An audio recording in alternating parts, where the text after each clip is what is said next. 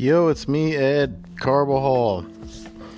Uh, long time no record. I just finished watching the ESPN uh, 30 for 30 on Chuck Liddell and Tito Ortiz. And I tell you what, if you've been a long time fan of the sport and you haven't aged yourself, I mean, weird timing for me. Uh, I actually just recorded uh, the Coast to Coast Combat Hour podcast with Matthew a couple hours ago um, when we had recapped ONE FC Rising, UFC Tampa, um, Bellator 230. I mean, that's a bunch of events in one weekend versus a time when you only had like a handful of events. And uh, prior to, to if you watch the whole 30 for 30, they talk about how, you know, you only could watch MMA when there was a pay per view on. So it's a long time. So the 30 for 30 of ESPN, I mean, I don't think they do, when they do their 30 for 30s, there's never a bad one that's done. So it's definitely something that, uh, almost two hours. It started at uh, nine and it ended at ten thirty Eastern time. So it's definitely something that uh, uh, I would say is required viewing for newer mixed martial arts fans. I mean, never mind just uh, folks in the Northeast, especially New York, with the. Um, you know the ban and there's that that deserves its own 30 for 30 but there's stuff on fight pass on that too uh, that features Jim Genia that was on the boots on the ground covering that whole thing. Um, if you haven't read his book, if you don't have, feel like watching something, you want to read something, uh, Raw Combat, uh, the underground story of mixed martial arts. It's uh, all about the New York and New Jersey scene. Um, pick that up if you haven't. I actually have it listed on the uh, Amazon store. Um, that's on my profile page on Twitter uh, at Carbasil. But um, yeah, I, I, I just finished watching it and I felt compelled to record something.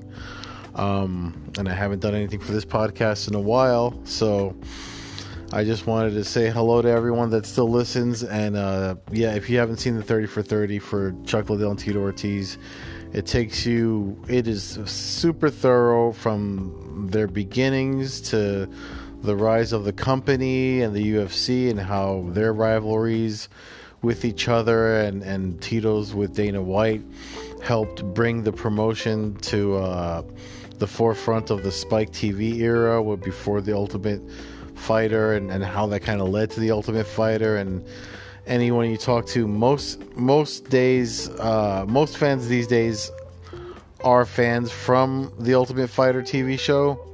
And then you have the Conor Rousey fans but um, they do a really close. The way they close it out, they pretty much, you know, they set it up so like I mean, uh, obviously, good stories deserve heroes and villains, and and the rivalries for combat sports. I mean, uh, you know, with the with the comparisons to pro wrestling, you know, you always have a good guy, you always have a bad guy, but the thing, I mean, you know, between Ortiz and uh, Liddell Tito Ortiz and Chuck Liddell, they um they definitely I mean they throw in the stuff with Randy Couture. It was really a a, a trip down memory lane for me. I mean I remember where I was sitting, uh, and which apartment I was living in, and who I watched some of these events with. Um, it, re- it was really good trip down memory lane. They interview a lot of people, including um, uh, Ken Shamrock, Royce Gracie, uh, Chael Sonnen. Um, bunch of MMA media folk. Um, you know, the typical ones that you would know off the top of your head. And um, and then you get to see some of the, the both of their family members. Uh, Lorenzo Fertitta makes an appearance to talk about it. Dana White, you can tell he still doesn't like Tito. he pretty much bashes him the whole hour and a half. Calls him dumb, says he's not smart, but um, yeah and of course you hear from uh, Chuck and Tito themselves. So it just finished.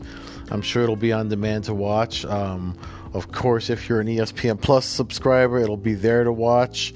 If you're, uh, it's funny because they they called uh, they referred to the pay per view model from back in the day of the sport, they referred to it as a paywall. And, you know, if you were really wanted to consume mixed martial arts, you had to go through that paywall to watch it.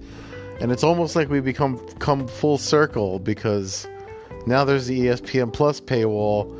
And yes, we do get events coming like ESPN2, uh, Weidman and Reyes are this weekend's uh, UFC event uh, from Boston, and that's on ESPN two.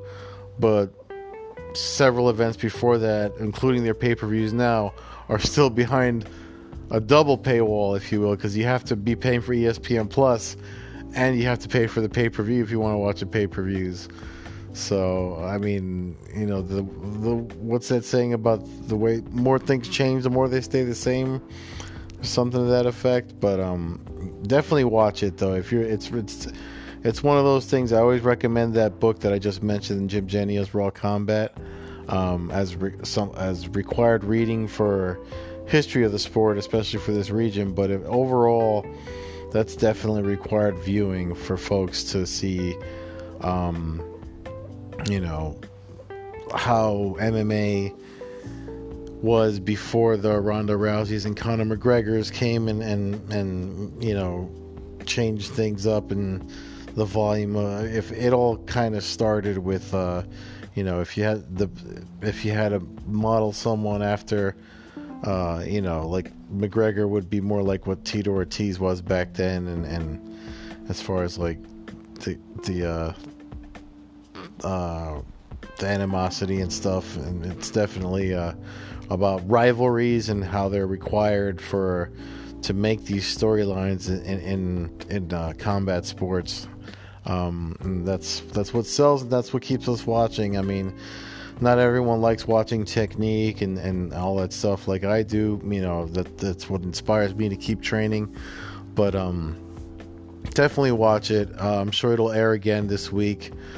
Um, check your DVRs and your schedules and stuff like that. And um, if you haven't been following, uh, last update I, I gave you guys, um, one of the sites I write at, MMAnews.com, I do a seven takeaways piece.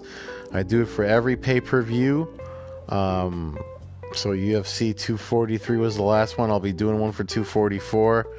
I've interviewed uh, Shane Burgos and uh, Julio Arce from Tiger Schulmann's MMA. They're both on the UFC 244 card.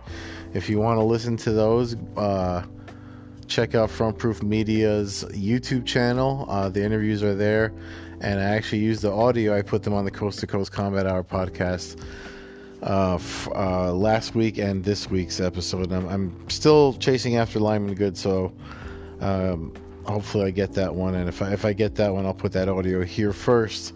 Um, UFC 244 is only a couple weeks away. I will be covering Bellator 231, 232 next week in, at uh, Mohegan Sun. So I'll be going there for MMAnews.com. Um, please follow uh, everything I put up there. If you follow me on Twitter, I'll be posting the articles on my own account and obviously uh, MMAnews.com. We have a good group of contributors there, so there's a constant flow of constant news if you haven't been following along. So Again, thanks for listening. Those that are still listening to this podcast, I appreciate you hanging on. Um, again, you can follow all my stuff over at, on my Twitter account at Carbazel. Um, Gary V made me make a stupid TikTok account. No idea how I'm gonna make that work, but uh, I'm there for now. I don't know if I'm gonna keep it, but yes, thanks, thanks so much for listening, and uh, I'll talk to you uh, soon.